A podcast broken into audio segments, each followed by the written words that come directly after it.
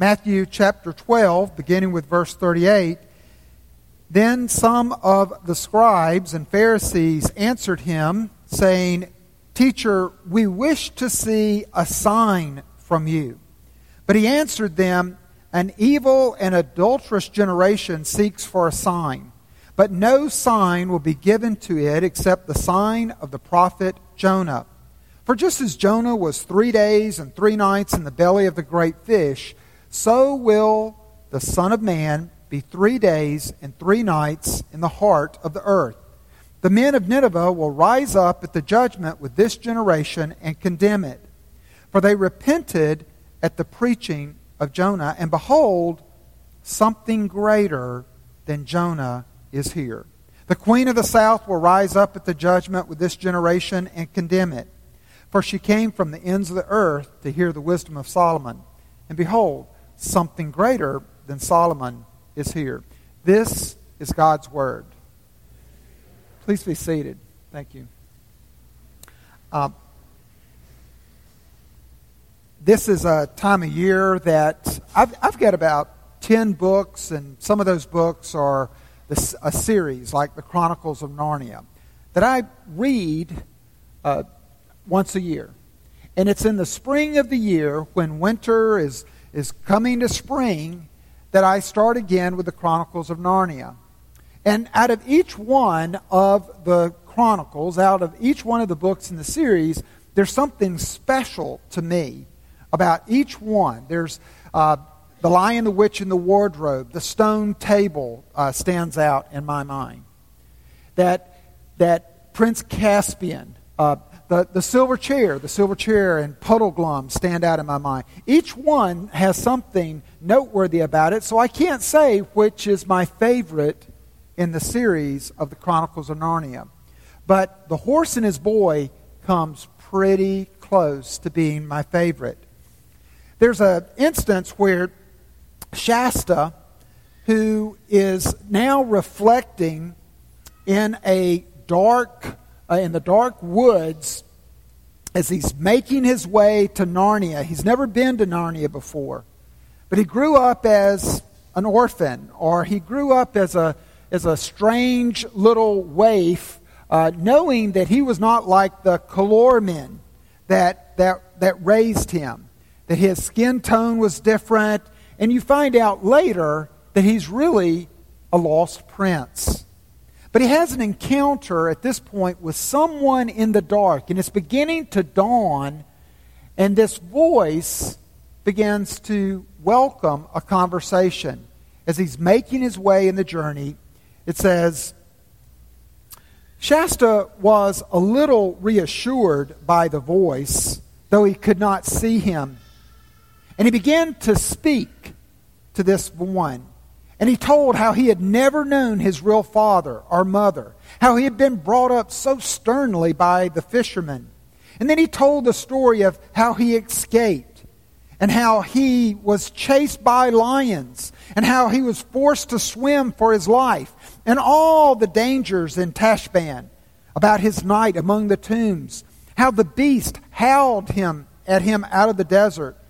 And he told about the heat and the thirst of their desert journey and how they were almost at their goal when another lion chased them and wounded Aravis, And also, how very long it was since he had had something to eat. Oh, I am so unfortunate. I have had such an unfortunate life. I do not call you unfortunate, said the large voice. Well, don't you think it was bad luck to meet so many lions in my journey? There was only one lion, said the voice. What on earth do you mean? I've just told you that there were at least two the first night, and there was only one lion. But he was swift of foot. Well, how do you know? I was the lion. And Shasta gasped with an open mouth, and he said nothing. The voice continued, I was the lion who forced you to join with Aravis. I was the cat who comforted you among the houses of the dead. I was the lion who drove the jackals from you while you slept. I was the lion who gave the horses the new strength of fear for the last mile so that you should reach the king in time. And I was the lion that you do not remember who pushed the boat in which you lay, a child very near death so that it came to a shore where a man sat, wakeful at midnight, to receive you. Then it was you who wounded Aravis. It was I. But what for? Child, said the voice. I am telling your story, not hers. I tell no one any story but his own. Who are you? Myself, said the voice. Myself, loud and clear and gay myself. And he whispered it so softly you could hardly hear it, and yet each time it seemed that it would cause the leaves to rustle. What if there was a book? What if there was a book about your life? It was a complete biography of your life. Your birth, your your, your graduation from high school, your first job, first relationship, that it carried you through each fork in the road. It was all there. It predicted your life. it told all about your destiny. And it told about your death. And it told about your bur- burial. And it gave dates, as any biography would. But what if you had this book in advance of your life? What if you held this book and you looked at it and it says, wow, this is the map of my journey. This is my life. Would you like that? Wouldn't that be exciting? Say, wow, a year from now, look where I am going to be. But we also might be anxious what if a year from now I'm in the hospital, or I've lost those that are very close to me, or I've lost the job, or a child? I would be very anxious as I look forward to that. Unless I were in this book to read ahead, and this book promised a happy, glorious ending. Jesus Christ had that book. And that's the point of this morning's homily is that Jesus Christ had a book. He looks here at the Pharisees who are standing around him, the scribes and the Pharisees, who would later be those that would be behind the scenes trying to write their own story about his life setting him up for a false trial, setting him up to be seized and to be falsely tried, and then on Good Friday to be mercilessly handled and crucified. They were trying to write their own ending to his life. But Jesus Christ, when they came to him and they said, We want a sign. We don't want to put faith in you. We want, we want a sign. And if you look in the Gospel of Luke, it says that they frequently ask for a sign from heaven or a sign of Moses. A sign of Moses would be like the manna that or the quail.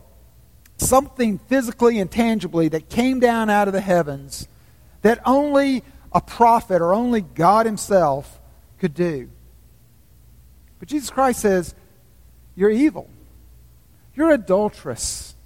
You're just wanting something. I, you know, I've been thinking this last week. Why did he say you're an adulterous generation? Why did he say this is akin to adultery to want to see a sign? Because it has everything to do with something that you don't have, that you lust for. You see it with the eye, you want it, rather than the solid, faithful relationship that you have. Rather than that, that you, you have everything needful in a relationship, and yet you go outside of that just out of your own lust and sinful desires. And so, looking at them, he said, I'll give you a sign. He said, The sign that I'm going to give you is the sign of the prophet Jonah. In verse 40, he says, For just as Jonah was three days and three nights in the belly of the great fish, so will the Son of Man be three days and three nights in the belly of the earth. Jesus knew this book. And this book, despite us being a very narcissistic culture, this book is not first and foremost a selfie of us. This book is not first and foremost about us, but from Genesis to Revelation in six, six books, it's about Jesus. It begins with something called theologically the proto evangelium in Genesis 3, where a seed is promised of a woman who will be our champion He's on a rescue mission. And the, the, the rescue mission is drafted and it begins in Genesis. And through the years, it's played out that this champion is looked forward to, and our Savior is going to come, and He's going to be our King, and He's going to be our rightful Lord. And, and so, throughout the books, there are signs and there are glimpses, and you're, you're, it, there's notations of what to look for. Jesus Christ knew this book, and it was a comfort. It was a strength to him. It gave him courage to face what he knew was coming. The Gospel of Mark, chapter 8, verse 31. Three, and I've just he does this more often. I've, no, I've noticed uh, lately, he does this more often than I first imagined. But notice here in Mark 8, Mark 9, Mark 10, this tells you that this is on his mind. He began to teach them that the Son of Man must suffer many things, be rejected by the elders and the chief priest and the scribes, and be killed, and after three days rise again. He was teaching, chapter 9 his disciples, saying to them, The Son of Man is going to be delivered into the hands of men, and they will kill him. And when he is killed, after three days he rises. Chapter 10. See, we're going up to Jerusalem. And the Son of Man will be delivered over to the chief priests and the scribes, and they will condemn him to death and deliver him over to the Gentiles. And they will mock him and spit on him and flog him and kill him. And after three days he will rise. Jesus knew these signs, and he tells the Pharisees if you know the Bible, if you know the Word, if you know even the prophet, the book of Jonah, then you'll have all the signs that you need for faith and for confidence in me. And I would say as well for us that we, a generation that is increasingly demonstrating the characteristic of being biblically illiterate. We have more information at our fingertips than ever before. We are so inundated with information. I'm a news junkie. And so I have to, I can eat up, I can burn up a lot of time by going on the internet, not to one news site, but three each one giving a little different take or an additional bit of news that I might have missed on the other one. And so we have all this information. We have the world at our the World Wide Web at our fingertip, but we don't have sources of wisdom. We don't have, as Francis Schaeffer would say, sources of true truth. We have lots of information but we're becoming increasingly illiterate of a book that is all about Jesus Christ first, but then it becomes a template for our destiny and for our life. And to the degree that we see these signs of Him, to the degree that we know this book, and this is this morning is not simply about Bible reading. It's not simply about reading. It's not about Bible knowledge. But it's more than that. It's reading with understanding and then trust. Mary stood in a graveyard where her brother Lazarus was buried. And Jesus Christ looked at her and he said, Do you believe in the resurrection? She said, Yeah, I believe in the resurrection on the last day. She knew the Bible, taught a resurrection. And he said, Then believe in me. Trust.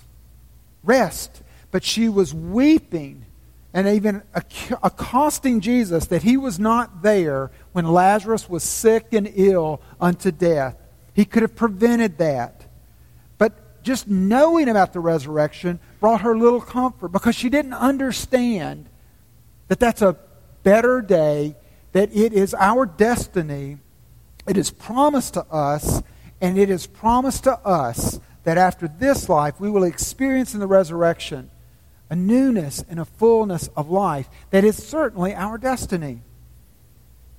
Many times we only think about the resurrection one day during the year. But every Sunday is Resurrection Sunday. And if you are discouraged with this life, its darkness and its grayness, one more conflict, one more broken promise, disappointment after disappointment, then take note of Jesus. Jesus could read even about his death. He could go to Psalm 22 and read specifically that they would gamble at his feet, that they would, they would nail him uh, to a, a tree, that he could read specifically that they would jeer at him and laugh at him. He could read of that, but he could also read at the end of Psalm 22 that he's going to be exalted that life is on the other side of death. And it gave him, and I love this about Jesus, this was always on his mind. But he didn't drag himself into Jerusalem to die and be raised again. He marched in there and he said, This is my destiny. Do you know, I got to be careful. It's supposed to be a homily, and I'm going to break into a sermon. Do you know what disturbed Jesus more what disturbed Jesus more than his own death and destruction? It's why he would stand before Pilate and even his other accusers and be like a lamb before the shears. He would be silent. He wouldn't seek a pardon. He wouldn't bring forward true witnesses to his miracles and, and to his life. Nope. He didn't want this this one, treated like a criminal, did not want a last minute reprieve. He feared and, and would hate that more than his own destruction. He feared and he hated your being destroyed, me being destroyed. Such a man. And he said, I don't want that to happen. I don't want them to be destroyed. I must be destroyed. It's in this book. But he didn't simply read about his life, his death, and his burial. His burial is forecast there in the book of Jonah. He knew the book. And that's why he says, it's, it's all here. It's in the book. But he also knew how Jonah ended. And with that, he says, I can face my death because it's not the end of me, it's just the beginning. And it's just the beginning. And then he looks at us and he says, We can find the similar strength. If you look to Luke 24, verses 25 through 27. I feel this rebuke. He comes to his disciples following the three days he is risen again. And the disciples are, are getting the message from the women that the grave is empty, and they're trying to determine what that means. Instead of disciples who would have heard him, I've got to go to Jerusalem. I'm going to be seized. I'm going to be falsely tried. I'm going to be crucified. I'm going to be buried, but then I'm going to rise again. Over and over and over. Whenever he had an intimate moment, he said, I'm going to go to Jerusalem. I'm going to be seized. I'm going to be falsely tried. I'm going to be crucified, but I'm coming back. But on Easter morning, they were not standing there at the grave waiting for it to roll. They had to go be found. And now Jesus finds two of them on the road talking. And he said to them, they're scratching their heads. What does this mean? Oh, foolish ones, slow of heart to believe all that the prophets have spoken. Was it not necessary that the Christ should suffer these things and enter into his glory. And beginning with Moses, Moses wrote the first five books of the Bible. I believe he began with Genesis. And all the prophets, I believe that he went through and he says, Let me tell you about a book about me. Let me tell you about a book that predicted my coming. And it predicted my life and my ways with men. It predicted my birth and my, my, my death, and it predicted my resurrection. Look at the book of Jonah. That's a great sign. And he would have talked to them, these disciples on the road, and given them the sign of Jonah. He would have started with Genesis. He would have gone through the prophets. He interpreted to them in all the scriptures the, the things concerning him. Would you be willing to tell me that you are foolish? I am foolish, like these men. If I don't look at Moses and the prophets and then look at Jesus to say, look, this is a book about him coming and coming for me and what he did for me. And also, it is now a book about my promised destiny. If he rose, I rise.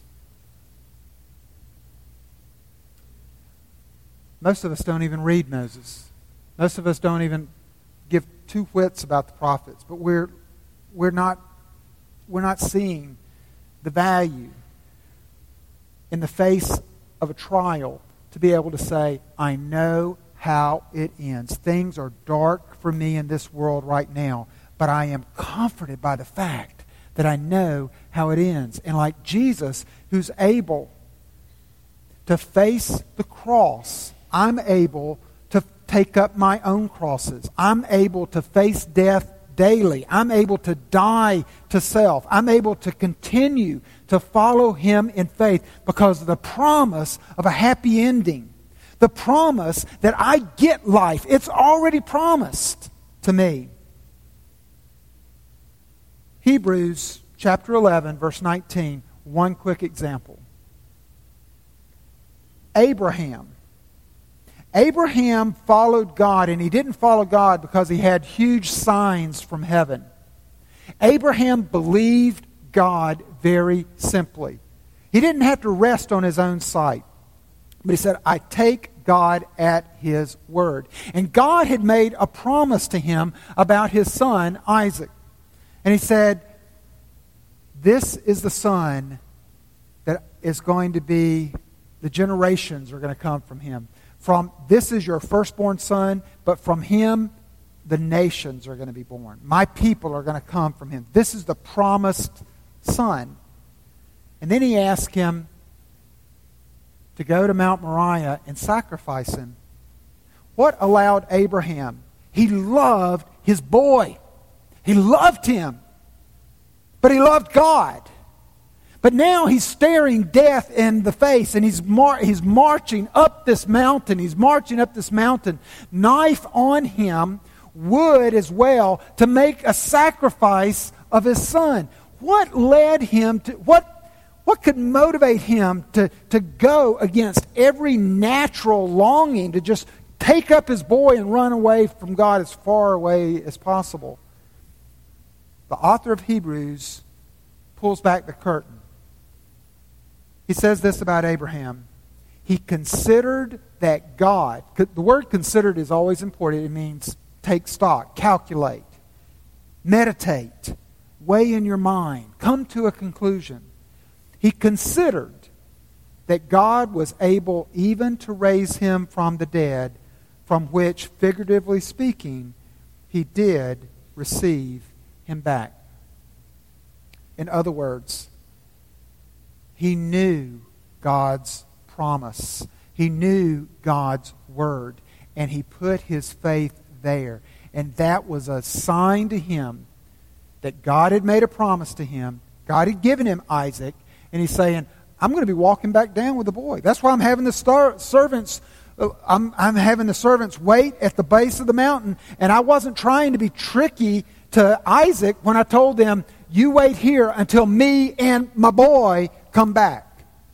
But he knew that he was facing death on the mountain. Well, how did he face death on the mountain? Because of the promise of a resurrection, because he had to come back down off the mountain with Isaac. Ephesians chapter 2, verses 5 and 6. Even when we were dead in our trespasses, God made us alive together with Christ. This is the Christian's first step. He is born again. He turns to God, confesses his sins. God says, ah, You're my boy. You're my daughter now. I totally forgive you. I totally receive you. Be alive again. But there's another transaction that takes place. You're not only made alive, but you stay alive. You'll never, you'll never need fear being turned over back to death by God. By grace, you've been saved, and as a consequence, raised us up with Him and seated us with Him in the heavenly places. This I cannot wrap my heads around, but you're already not only born again, you're already raised again. You're already resurrected. You're already experiencing the first, you're already experiencing the fruits of the resurrection in your life. You are becoming more and more the child that will dwell in the eternal heavens and new earth. You're becoming more and more every day like that person that will be glorified in the new heavens and the new earth. In God's mind and in His economy, you're already raised. Why? Because He believes His word. Because it's already written. We, we read in Revelation about the saints gathered around the throne, the elders gathered around the throne. They may not even be dead yet, but they're already, the end of it is already written. Those elders, I don't know, maybe our elders, I hope so, are among those that are going to be gathered around the throne. It's already in God's mind, it's already good because it's already written. And He looks and He gives us this book and He says, I want you to take comfort when you face death daily in this life. And it may not be physical death that you're facing, even though we are all aging. We're all dying physically. It may be something that seems like emotional death to you. You may be in a very, very dark place and it seems like it's spiritual death. But God asks us to die. He asks us to die to self that we might, what? Rise again and experience newness of life in Him. Romans 8, verse 18. I consider that the sufferings of this present time are not worth comparing. There's that word again. It's similar to considering with the glory that is to be revealed in us. What Paul is saying, Paul knew the book, he knew the story. He found his place in Jesus' book, in Jesus' story. He found his place there. And he said, just as the sign of Jonah was true for Jesus, then I know that I can take stock that with him being the first fruits of the resurrection, I will rise again. He could say, all the suffering, all the suffering that I face, I'm able to endure it. I'm able to persevere. Are you? How you holding up? How you holding up?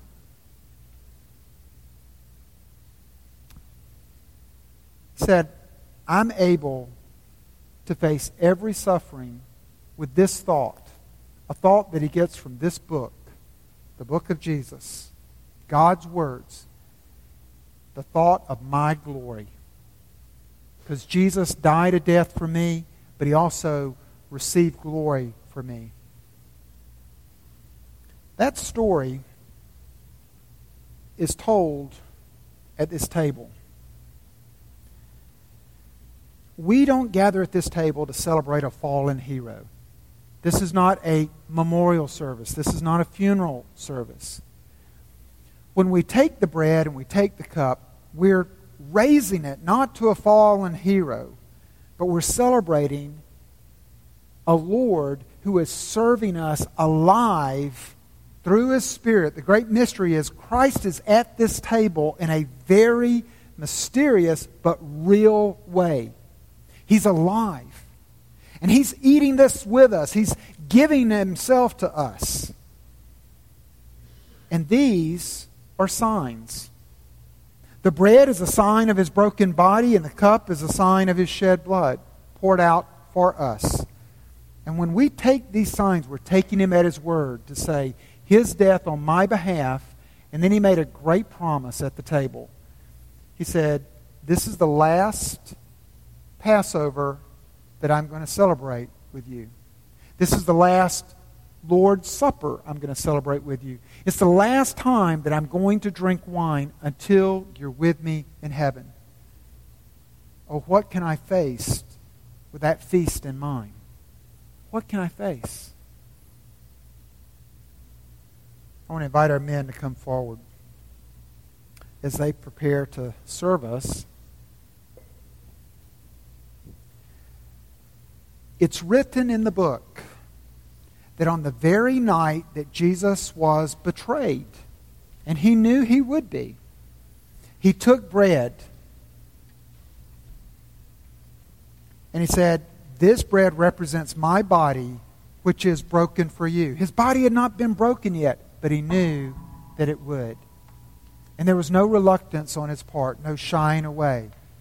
But because he longed for fellowship with us and for us to be with him and to always break bread with him, he was willing to die in our place. Eat this in remembrance of me, he said. For as often as you eat the bread, you celebrate my body broken in your place. In the same manner, after supper, the Lord Jesus Christ took the Passover cup and he said, This cup represents my blood. It represents my shed blood for the remission or the washing away of all sin. Drink this in remembrance of me. For as often as you eat this bread and you drink this cup, you celebrate my death on your behalf until I return. Those words are contained in the book. Those words are not, we call them the words of institution, but they come from Jesus. And they are a great comfort to us because now physically, physically, when we masticate and chew the bread and we wash it down, and if you take from the cup, a common cup, take, drink. Don't just get a sip. But you're celebrating. We're not eating and drinking to forget. We're eating and drinking to remember and to take great comfort, even in the trials that we face, because they are momentary and short lived, to the glory that is promised us as our destiny contained in the book.